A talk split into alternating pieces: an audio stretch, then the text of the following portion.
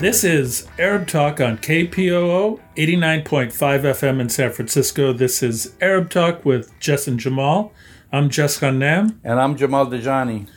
Jamal, we have uh, quite a busy show today. There's a lot going on. Just to summarize for our listeners who are keeping track, at our location in Northern California, where we've been broadcasting Arab Talk, the pandemic, as all of our listeners and viewers may know, is raging out of control. We are essentially in lockdown mode in Northern California and the entire state because the ICU bed capacity in California has dropped essentially below 15%.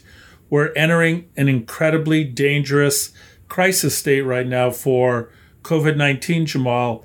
And unfortunately, I have bad news that in many parts of California, we may be on the verge of a collapse of the healthcare infrastructure as we know it.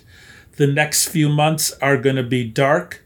They're going to be very dangerous. We encourage all of our viewers and listeners, wherever you are in the world, please wear a mask. Please be careful because even though the vaccines are out, it's still going to be a rough couple of months. Uh, in spite of that, we still have a lot of news, Jamal. And as we spoke about last week, uh, despite all the chaos in the United States with the transition from the Trump administration to the Biden administration, the Israelis continue, and Jared Kushner continue to be up to attempting to redraw yet again the political uh, and now to some extent the geographical map of of the Middle East and North Africa. We have breaking news on Morocco and the Israelis establishing or attempting to establish some diplomatic ties and normalization of relations in exchange for a very dirty deal of the United States supporting Morocco's claim to uh, the Western Sahara, and then ongoing atrocities obviously continuing to go on in occupied Palestine, Jamal, with the Israelis continuing to shoot and kill and maim children in Palestine. It's been a very busy time. That's right, Jess. Uh, we have a lot to talk about, and we're focusing this uh, show today. We're going to be talking about the Palestinian-Israeli conflict, uh, mostly, but the, starting with the breaking news, as you've said, Israel and Morocco have agreed to normalize relations. This is according to a tweet by President Donald Trump, and then followed by a statement uh, today. And as part of the deal, announced uh, basically uh, the United States will recognize Morocco's claim over the, uh, the disputed Western Sahara region. This is something that Morocco has been trying to achieve for uh, many years. Long time. Yeah. And, and, and this is not a big surprise. Morocco has for years had informal ties with Israel. They actually established just uh, interim peace accords uh, I'm sorry, they, they, they established low level diplomatic relations uh, during the 1990s following Israel's uh, interim uh, peace accords with the right. Palestinians. But uh, then uh, those ties were severed or suspended after the outbreak of the second uh, intifada, second Palestinian intifada in 2000. So already uh, Israel has had uh, relations, and um, if anything, to tell you the truth, this will be the most meaningful relationship between Israel and an Arab state because right. Israel has a very high number uh, of uh, Jewish population who originated right. from Morocco. And That's Morocco right. still has uh, also Jewish population. So, so also in, in Tunisia. And so Israel has had, um, you know, backdoor relationships even before the Palestinians started talking to the Israelis. But uh, this kind of like uh, seals the deal because the king wants that recognition. Recognition. He's playing the same Israeli game, okay, which is basically anointing that the United States, the United States is the only empire in the entire world and can dictate and can grab land and whatever. Just like with the Israelis, all that they needed was for the for Donald Trump to say, "Oh, you can now annex the Golan Heights," right? Right. And right. so, and the same thing, telling uh, Pompeo, you know, slash Trump slash Kushner, etc., saying that you can now annex the land in the West Bank. So he is he's, he's seeing this that oh well I don't need the United Nations, I don't need uh, the rest of the world, I don't need uh, you know close to 200 countries in the world to recognize me. But if the United States says you can do it, I can do it. Well, here's the here's one of the problems, Jamal. It it will be now that the United States is the only Western country that will support and acknowledge Morocco's claim of the Western Sahara. No other major Western power or country acknowledges uh, Morocco's claim over the Western Sahara. There are large indigenous communities in the Western Sahara, Jamal, which have been, you know, fighting for for a very long time, for decades and decades and decades, for their own independence, separate from uh, the Kingdom of Morocco. So the United States, yet again, will be bucking a trend to go against uh, the general diplomatic trends of, of the of of of Western dip- diplomacy. The other thing that's kind of a big deal, Jamal, is that uh, Morocco will agree to let Israeli airplanes fly over Moroccan airspace. And also, they're going to start opening up direct flights between uh, the Lid Airport and uh, I believe Rabat, if I'm not incorrect. Yeah, they're going to have uh, direct flight. But uh, I want to comment on something you said uh, that the United States is the only Western country, but that won't be for long. I mean, that's the that's what they're banking on. That the EU will follow, other countries will follow, and then of course, other countries beholden to the United States diplomacy will follow.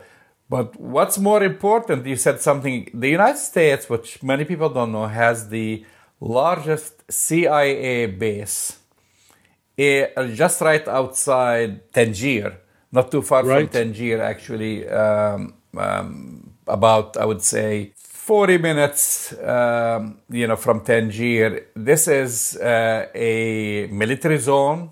You cannot even drive by it. You cannot take pictures by it. Has all it's all fenced in. It has been right. there for years. This is the largest listening post to entire Africa. Right. That's all. That's that's uh, that's that's. I've actually seen this base from a distance many many years ago and was told you can't go that route. You know, as I was traveling outside uh, Tangier, and there is a small town called Asila there. It's not too far from Asila. So basically, the Israeli Mossad will be operating right out of that base to the rest of That's Africa. Right. I mean, it'll be a collaboration. So this is really a very major strategic move aside from everything else, uh, but it looks right on kind of uh, okay the diplomatic relations, the commercial relations, etc. But this is a real strategic foothold for for the Americans and the Israelis. Well, the Americans so, already have that. For the Israelis to have in northern Africa, if you're in Morocco, you cover Tunisia, you cover Algeria, you cover all of North Africa, all yeah. of North Africa, and south of that, and that's why the United States has this. And as you know, that's also not too far. Tangier, Tangier is a very short ride by ferry to Spain and to the rest of Europe. It's a very, very strategic point, and, and sure. this is a point that but gives you access to the not only Africa but also the Mediterranean and the Atlantic. Okay, so here's the question to to chew on a little bit, Jamal, because um, in in diplomatic uh, history, in terms of the United States transitioning from one administration to another. Big diplomatic decisions like this are never taken after an election before an inauguration. Of course, the Trump administration is going to completely flaunt this, especially if they're, as they're trying to do and as they've done, tried to cut as many deals for the Israelis as possible during this interim period. My question to you, and maybe for a little discussion, Will Joe Biden support this, or will he try to uh, upend or uh, annul or change or modify this agreement that the Trump administration has curried between the Israelis and the Moroccans? He's not going to do anything. Once the, once this becomes fait accompli, uh, he's not going to reverse it because he, he's going to say, "Well, this is uh, great for peace. We want uh, more Arab countries uh, to have peace with Israel." So this so is the- this is not against. It's never been against uh, Joe Biden's uh, uh, diplomacy or the Obama at the time or anyone else. It just wasn't made possible because you didn't have those two. Uh, I would say heads communicating uh, on the same frequency. Uh, one in the White House, Donald Trump, and and sure. Benjamin Netanyahu. So but even the, Obama had his had his differences with Netanyahu. Sure, but here's the difference, Jamal. Under Obama and when previous administrations, because this quid pro quo to give up Western Sahara to Morocco in exchange for diplomatic relations with the Israelis has been on the table for a long time. No previous American administration was willing to throw the Western Sahara under the bus to Morocco in exchange for relations between Israel and Morocco. So the question, just to refine it diplomatically, and and and you know, Biden has to deal with a progressive flank now within his administration. So the question becomes, and, and you know, there are progressive elements within the Democratic Party who are completely against this. So you're basically saying, even though this is going to upend some of the fragile relations with the progressive elements of the Democratic Party and the Biden administration, he too will throw uh, Western Sahara under the bus for this. Yeah, I don't see any other way for Joe Biden, including, for example, people are hopeful that he will. Uh, for one thing, I think the most egregious thing is annulling the annexation of the Golan Heights. I don't think he'll do that. Uh, the other thing, moving the uh, embassy into Jerusalem. I don't think he'll send it. He'll move it back to Tel Aviv. They've already said what they were going to do, meaning the uh, Biden Biden Harris administration. They've said that they will reinvigorate the consulate because the consulate, you know, before you had the right. embassy in Tel Aviv right. and you had in Jerusalem the consulate that took uh, care of uh, Palestinian affairs uh, American citizens, uh, Palestinian American citizens, others uh, Uh, outside, uh, right from Jerusalem, and now they have downgraded it to a uh, an office. I forgot a, a consular, right. a con- right. something like just to take care of visas and, and what have you. They'll upgrade it. They'll bring it back because we've always had a consulate there for ages. The United States, something like this, they'll do, but they won't reverse. For example, moving the embassy back. I don't think they're going to reverse any of these uh, agreements. Maybe they are not going to push for further, uh, you know, uh, uh basically undermining the Palestinian Authority, because all these things are kind of circumventing the Palestinian Authority, which we will be talking about it uh, soon. Right. I I I don't believe that Biden will, as a person, because he has said loudly, you don't have to be Jewish to be a Zionist. He is as pro Israeli as you can get in the Democratic Party. Really, he is. And he doesn't have the nuanced appreciation for the long standing uh, oppression and occupation of Palestinian land for over 72 years. He just doesn't. But there are these more progressive elements within the Democratic Party that have been mildly irritated with some of his picks so far for cabinet positions and for high level, uh, uh, you know, positions within his administration. Kamala Harris has been surprisingly quiet about all of these moves having to do with Israel and the Trump administration, uh, which we will will have plenty to talk about over the next four years, I'm sure. I think it's fair to say that, you know, this is full steam ahead for the Kushner Trump uh, kind of uh, diplomatic efforts to enhance uh, the Israeli um, strategic reach into the Arab world and to normalize relations. But it will cost Biden a lot within the Democratic Party and within the progressive elements of the Democratic Party. We'll see how it unfolds over the next four years. That's right. And remember, uh, just one final thing about Morocco the king of Morocco is very close to the king of, uh, well, actually, the, uh, the crown prince, uh, uh, Mohammed bin Salman. And he would not have, have done this move without uh, his approval. And, Yeah. and then that's kind of the role Saudi Arabia plays uh, in the region.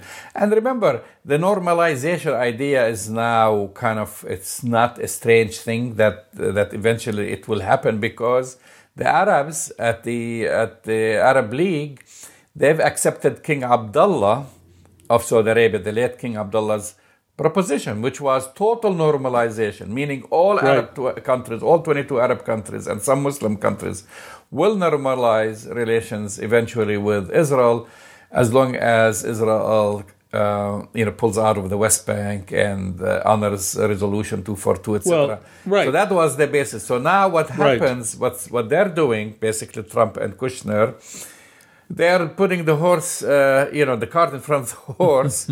so they're giving Israel everything. And then now that's going to leave no negotiation power to the Palestinians or the Palestinian Well, Authority. exactly. It continues to weaken what the weak hand that Palestinians had, anyways, Jamal. I mean, the hand under the Trump administration that Palestinians had had never been weaker.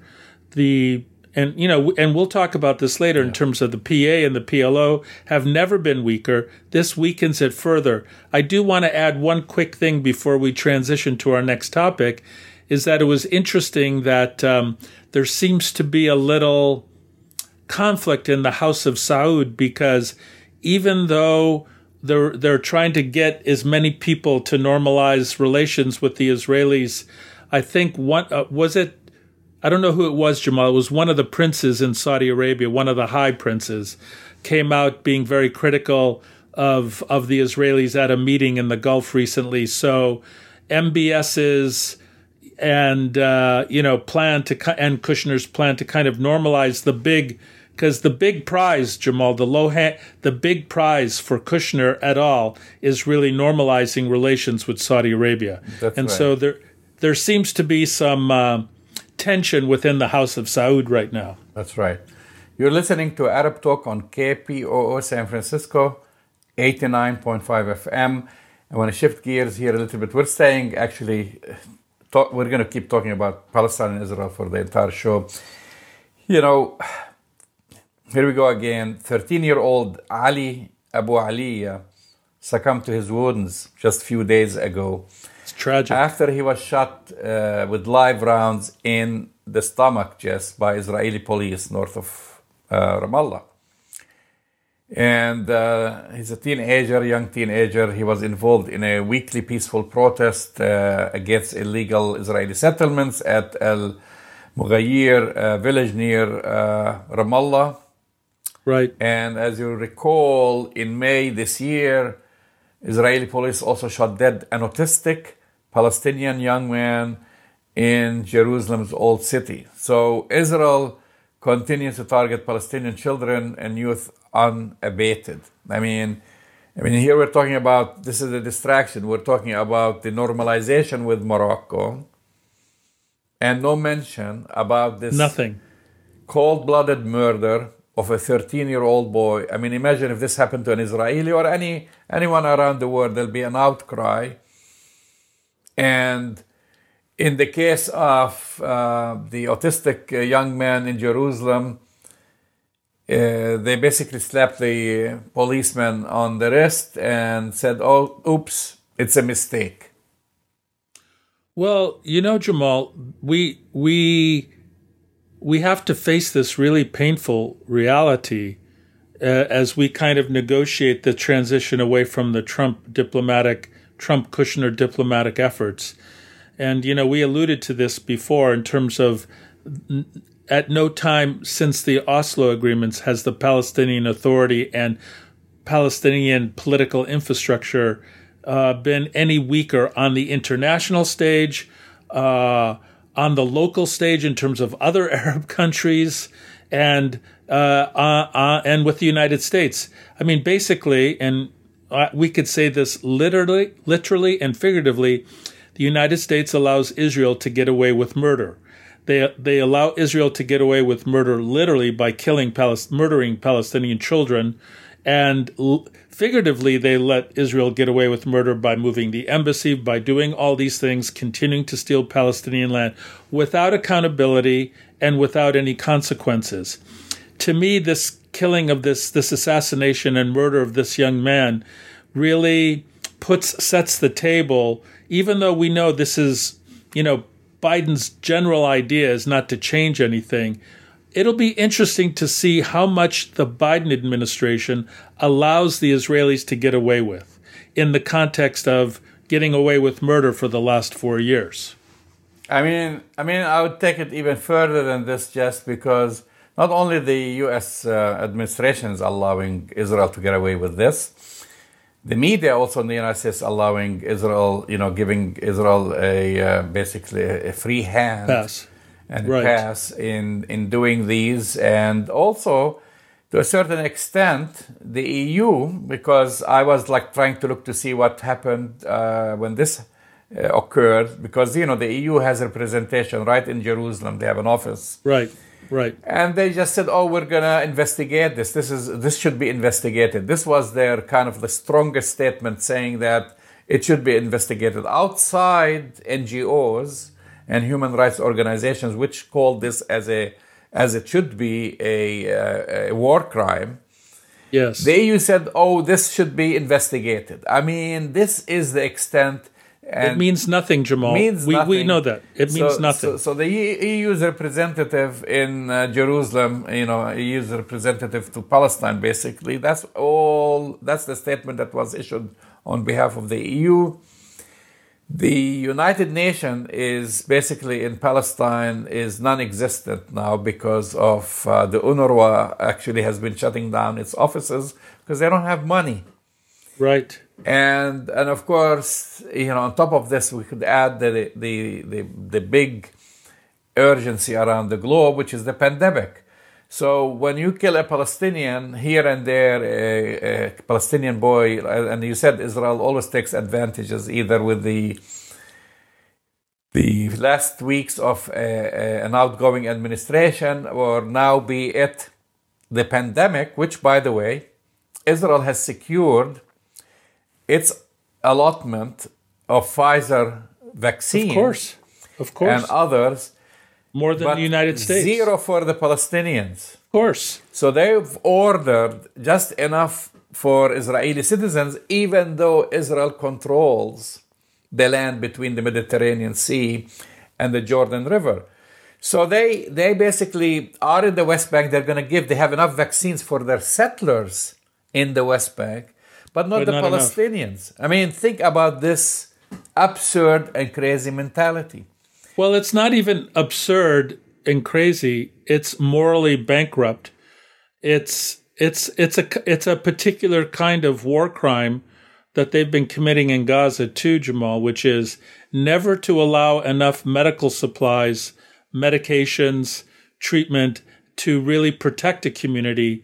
And but the thing that's really stupid about this, if they don't vaccinate Palestinians, and if Palestinians go unvaccinated, it's not as if that's not going to have a, a, a, significant negative impact on the settlers and the Israelis also, because, you know, the virus doesn't know about the wall and the virus doesn't know about uh, checkpoints, and it will continue to wreak havoc among Israelis and Israeli settlers. So even though it's a cruel and immoral move on the part of the Israeli Ministry of Health, it will backfire ultimately on all Israelis. It's totally immoral. I mean, uh, and and it's in line uh, uh, with Israel's colonial idea of they are only interested in the land but not the population.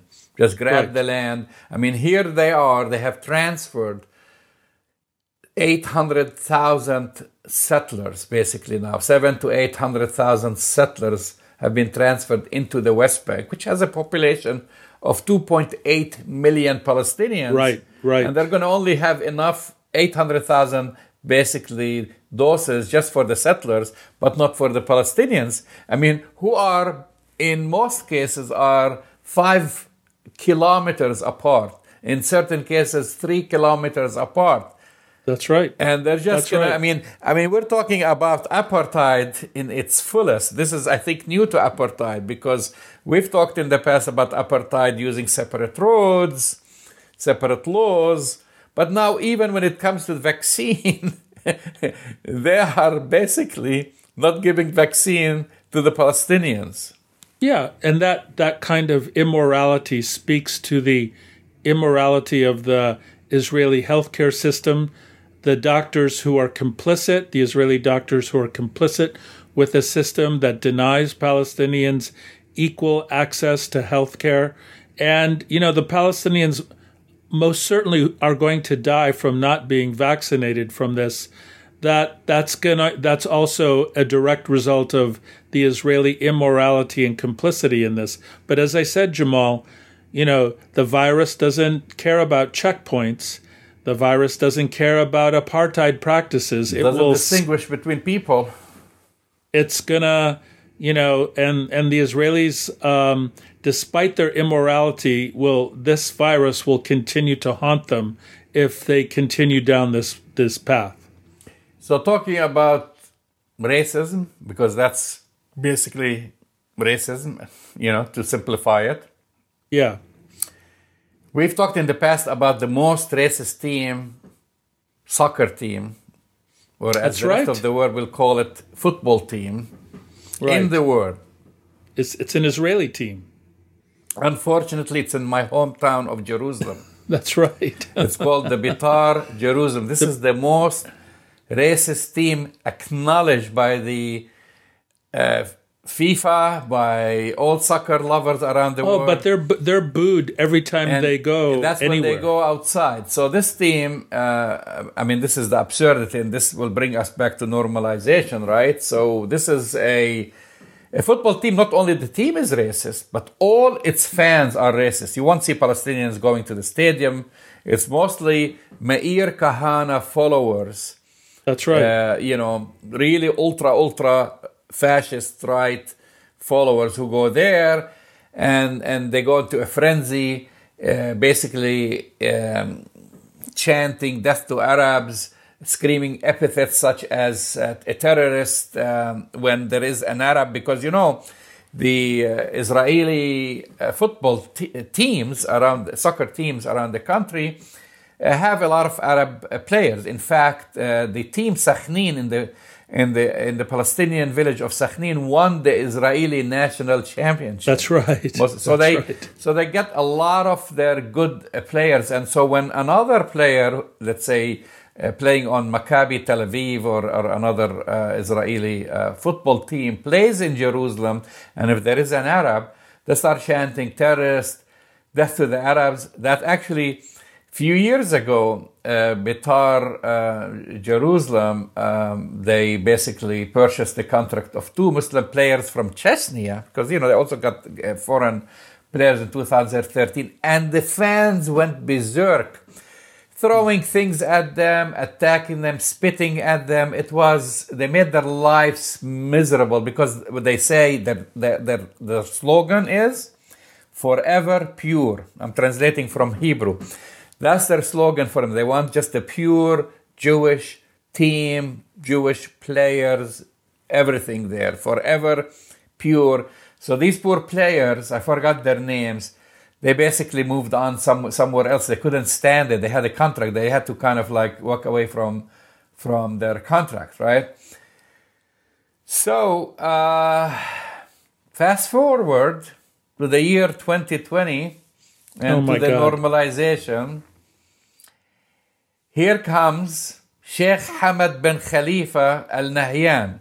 You know who's Sheikh Hamad bin Khalifa Al Nahyan, Jess? Who he is? Yeah, he's he's one of the uh, Emirati uh, princes, isn't he? He's one of the top. He's one of the richest of the Emirati uh, princes, isn't he? He is the cousin of Muhammad bin Zayed, the Right. crown prince and the de facto ruler of the United Arab Emirates. So it cannot get any higher than that. He's, he's Right. from the royal family. He's not a brother. He's not a brother, but he is a very close cousin. They have a lot of cousins. They're sheikhs. They call them sheikh there instead of a prince, but it's almost like the title of a prince. Has a lot of money, and guess what did he do? He purchased 50% stake at, uh, of this team. He's now a partner in the most racist team in the world that hates Arabs. So he, let's get this straight, Jamal. An Arab bought a team, half of a team that hates Arabs. Yep. So what does that make the sheikh, who is now fully supporting up to fifty percent of his his uh, oil wealth, to support a racist team that hates the very people that he is? That's a kind of psychological uh, state which is hard to explain. Uh, that I mean, it goes way beyond any kind of kind of normalization. It's a psychological uh, twist of this sheikh's mind that he feels fine about making an investment in a team that basically hates who he is. Yeah, and this is, I would say, this is part of the absurdity of the normalization. I mean, we understand now there is normalization between Israel and the UAE. They have uh, flights, uh, you know, between uh, the UAE and, and Tel Aviv. Uh, uh, Emirates Airlines flying or its subsidiary flying into Tel Aviv, and so El Al is also flying there, and all these things uh, happening. But uh, and and if you want to make an investment, I mean, this is kind of the crazy thing. I, I try to understand the logic. If you want to make an investment, I mean, why do you pick an investment that represents basically racism? I mean, is this a message they're trying to say? Well, we're going to normalize. Like, is he is he that crazy to think? Yes, yes. By purchasing fifty percent of the team now, people there who I've actually encountered these people who hate Palestinians, who are racist. I mean, they're basically the Ku Klux Klan of Israel, you know. And that's Well, I not have an thi- exaggeration. I, I, I have a theory. I have a theory. They're going to change their mind now. No, I have a theory. My theory is that, again, as with a lot of these sheikhs and a lot of these, uh, you know, normalizationists, they have this delusional fantasy that if they do this special thing with the Israelis, the Israelis will embrace them and s- establish more business relationships with them. So it may be that the sheikh has the same delusion that King Abdullah had that uh, General Sisi has, that the King of Morocco has, that MBS may have this delusion somehow that if they do these deals and normalize relations with the Israelis, that good things economically will happen to them. I have breaking news for all of them, Jamal. The Israelis don't care about them. They will throw them under the bus, take their money and throw them under the bus as as quickly as they can. And I think we have to understand when we say normalization, Jamal, and this is an important point, it's really not normalization between peoples of these countries or these uh, uh, or the um, it's not the people of the Emirates or the the people in Saudi Arabia or the people in Jordan never have fond feelings toward these racist oppressors. It's really the top echelon. It's the kings, it's the sheikhs, it's the princes, it's the presidents. Because on the ground, Jamal, and you know this as well as anybody, this never flies with people on the ground. No, it doesn't fly with people on, on the ground. And I said this is part of the absurdity of doing something like this, thinking that, oh, uh, maybe this delusion, if we purchase a racist team, a team that both its players, uh, its ownership, its fans hate Arabs, we can change And their Muslims. mind. And Yeah, and Muslims. That we, that we can change their mind. I mean, I don't know who's their business advisors, who's their psychological advisors, but they're, we know better. We Palestinians have lived there long enough to know that you cannot change these type of people minds. Just the same that we're seeing the remnants of racism in the United States from people who have been waving for years the Confederacy flag and so forth. That this kind of concept of superiority uh, uh, continued. And so now I, it, it kind of got me thinking, and this is one thing that um, I don't have the answer for just is Now we can break down all these countries that uh, Trump uh, and uh, company uh, have managed to um, turn and have them basically accept these agreements and what are the uh, incentives. The UAE, the big incentive was what? Getting the planes, right? Getting the advanced uh, F 35s. But that was killed this week by the uh, Well- Congress. Well, here's I'm trying to look at this, and then this whole idea when the prince came to uh, the White House and, and said that, oh, we're doing it because we care about the Palestinians and we're going to manage to stop the annexation. that was all a farce because Israel and Netanyahu has not have not stopped anything. No, so they've they accelerated. continue the accelerated things, and so I don't know about the planes, but at least we know sign the peace agreement, you get the most advanced planes the United States has to offer. Okay. Well, let me. I'm sorry. There's a correction to what I said. The even though the Congress voted against it, the Senate overturned that and is they're preparing to s- send the planes to the UAE. By the way, still Jamal, there's still some. Okay. Well, well, we don't know. I mean, but at least there was an incentive, and we know the real incentive. The, that's Right. the real incentive. It's not like, oh, I feel bad for the Palestinians. I want to help them out. At least say, come out and say, that's why we did it. Yeah. Morocco, we know the incentive. I mean, uh, the king and his father before him, for years, they have been dealing with the Western Sahara issue, the unsuccessful in many cases. Um, they off- offer them autonomy, and the uh, people from the Western Sahara they want independence, right? So now you have the United States to sta giving him the big stamp of approval, the like again the most powerful country in the world, giving him that's how, what he believes. What happened in Israel? He's emulating what the Israelis have done in the West Bank and right. in, uh, in the Golan Heights. So we we understand we understand that uh, incentive.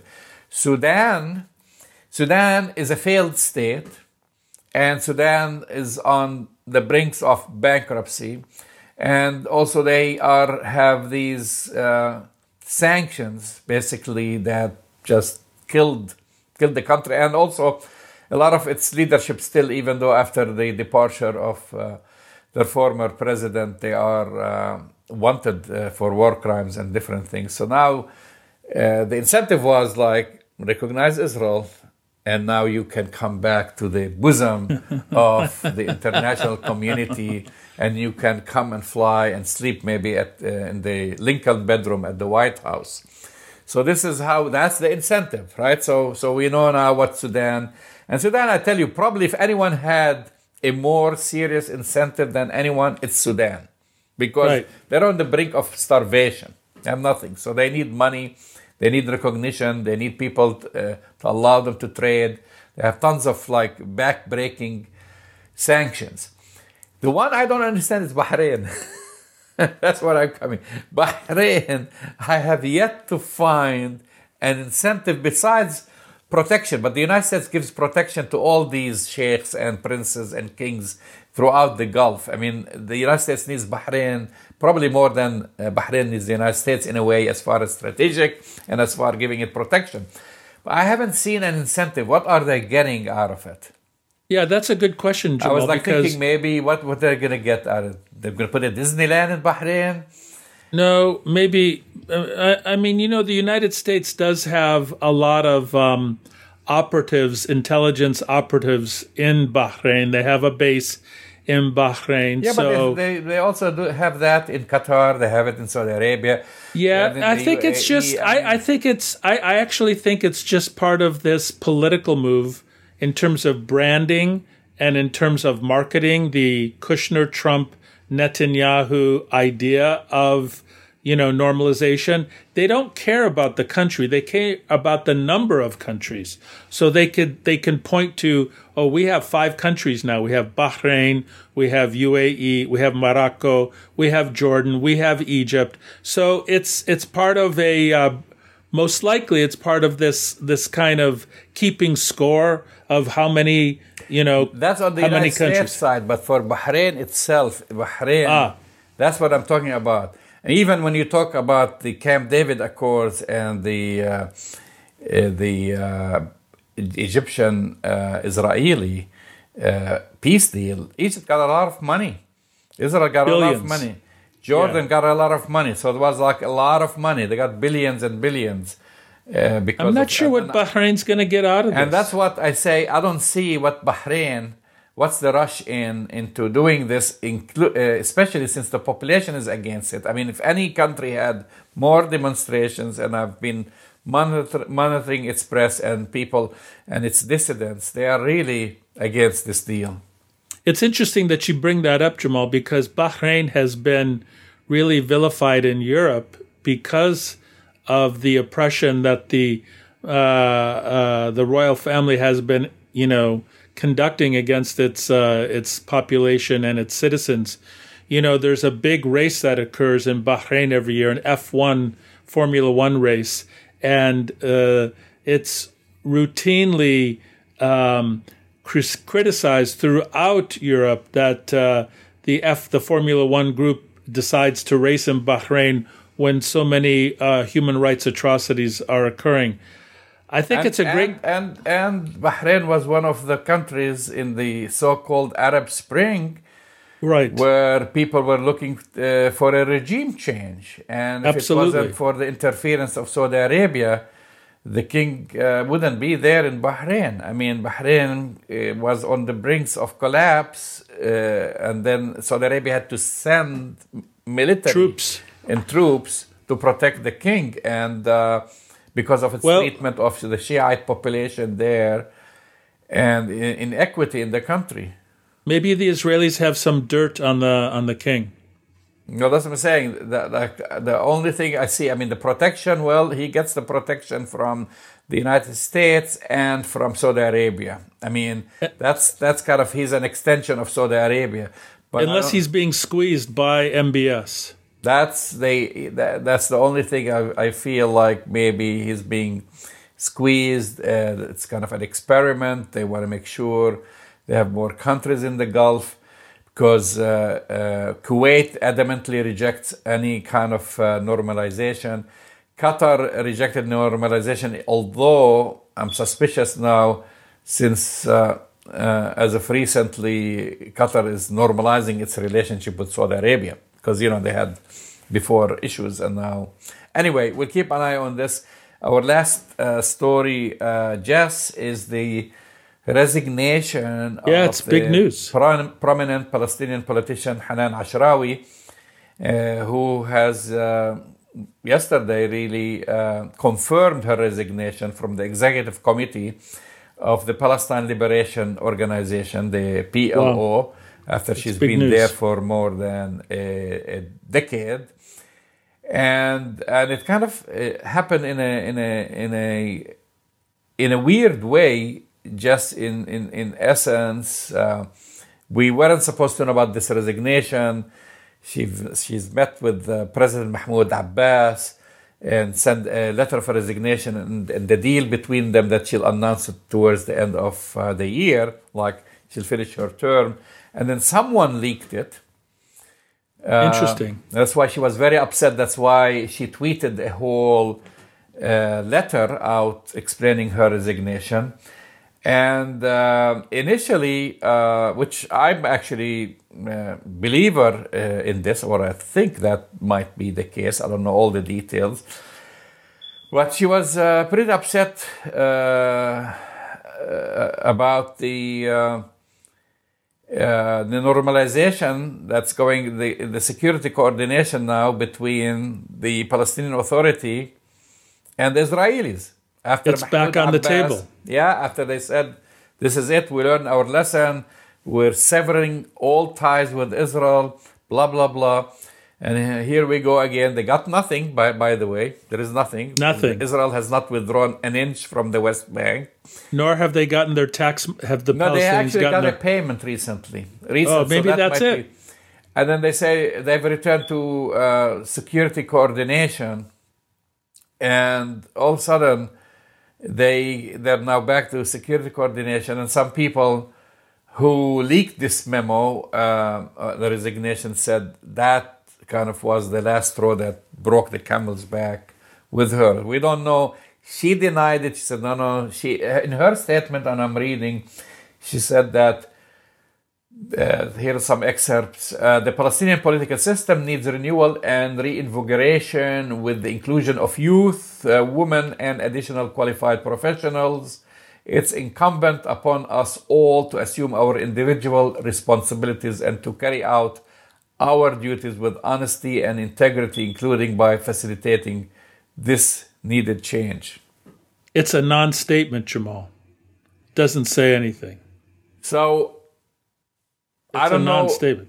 A lot of people say that was kind of what kind of pushed her uh, over yeah, it makes sense. But we, we have to keep in mind, in terms of the history of Palestinian politics post Oslo, Hanan Ashrawi really is someone who historically was able to make the bridge between Palestine and the West. You know, she uh, routinely was on television being interviewed. She is extremely smart, very articulate. I think she's trilingual um, and really well represented, at least to the Western and English speaking communities of the West. She was one person who could clearly speak and speak well on behalf of Palestinians. And it's, it's really a shame that she had to go out in this way. And, and it's, you know, for these, for the Palestinians to reestablish security coordination is beyond insulting and disrespectful, not just to Hanan, but to every single Palestinian. So, you know, it kind of makes sense to me that, you know, after all these years of disrespect, she had to say no. Well, I mean, here's the thing. The only thing that I keep in the back of my mind just is uh, that uh, this could be temporary because I've seen this play uh, Right. in the Right. past. This this Right. kind of uh, uh, her partner, basically at the PLO, the the late Saeb Erekat, you know, you know, Saeb Erekat passed away uh, recently. He must have resigned half a dozen times right, that I know of, if not more. right. Every time he got upset with uh, Abu Mazen, he he resigned, or they didn't like something, he resigned, and then they, a couple of weeks later, a month later, he he kind of uh, resurfaced like nothing had happened. right. So I have to wait Maybe. and see. I have to Maybe. wait and see if this is also like something. Yeah, they said that Mahmoud Abbas accepted her resignation, and but I have to say I have to wait and see like at least a month or two to see if she want to resurface in another capacity, and that's in a way. Uh, I'm not taking away things from her, but that's the kind of the sad um, status of the Palestinian leadership is this continuous back door. I mean, sorry, revolving door, and and you don't have and backdoor. and, And, and backdoor. you don't have that change of the guards. It's like shu- reshuffling the same people, people who don't kind of, you know, want to move move out uh, from from their office. That she's been there, even though, I mean, to me, if she has an issue with what's happening on the ground with the Oslo, that she's basically one of the early teams. I mean, one of the architects of Oslo. She must have seen the writing on the wall for Right. many many years all the failures all the lack of any kind of uh, advancements um, and deterioration of the palestinian situation no election uh, going on there and the settlements growing that she should have thrown the towel probably earlier and said But uh, yeah, and I think uh, to to Hanan's credit, Jamal. I mean, yeah, she's politically has some. There's some stains, obviously, in terms of her work on the Oslo Agreement, but I think her attitude has been like many Palestinians when they face these crises, political and maybe ethical crises. They ultimately decide, or they have to decide, is it better to resign and not be associated at all, or is it better to at least have a seat at the table? And I think historically for Hanan, she's tended to be on the side of it's better at least that I have a seat at the table to express myself rather than, you know, not. But, you know, I think your analysis is spot on. Who knows? Maybe we'll see something different because, you know, you never know what's going to happen in Palestine. Hey, we only have, I think, a few minutes, Jamal. Uh, I wanted to just let people know about the COVID pandemic, just a couple of things to our listeners and our viewers, especially those who pay attention in the United States. You need to know that the hype about the vaccine, you need to be very careful. Unfortunately, the Trump administration turned down an opportunity to buy 100 million more doses of the Pfizer vaccine. And now it looks like there will not be enough vaccine to inoculate and to vaccinate all Americans by by the it, it probably won't even happen till the end of the second or third quarter of 2021 Jamal. So ongoing catastrophic failures when it comes to the Trump administration handling of the pandemic, but what it means for you and you and me and our and our communities and, and, and in California and the rest of this country, it means that we're in for a tough next six to eight months. Well, yeah, that's that's terrible. Uh, even though they claim that they have purchased from others like Moderna and AstraZeneca, they're not ready. No, they're, they're not ready. So they and they're yeah. not they're not approved. They're not ready. And remember, to inoculate 300 million people, you need 600 million doses because there's only one vaccine that is one dose and that's the Johnson and Johnson. That's not close yet. All the others are double dose.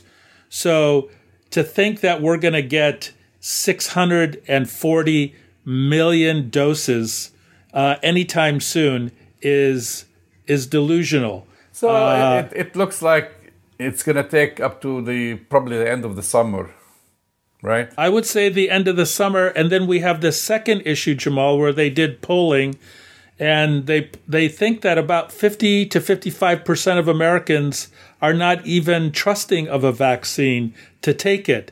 And just to let our listeners and viewers know, in order for the vaccine to be effective, to get the so called herd immunity, you need about 75 to 80% of people to take the vaccine, both doses. So there's a lot of things still happening that are really well, they have to pass a law. Basically, uh, I don't think you have the option uh, when you send your kids to school. Uh, just uh, if your kid is not uh, uh, vaccinated, let's say you can get for, you can get no you can get you can get.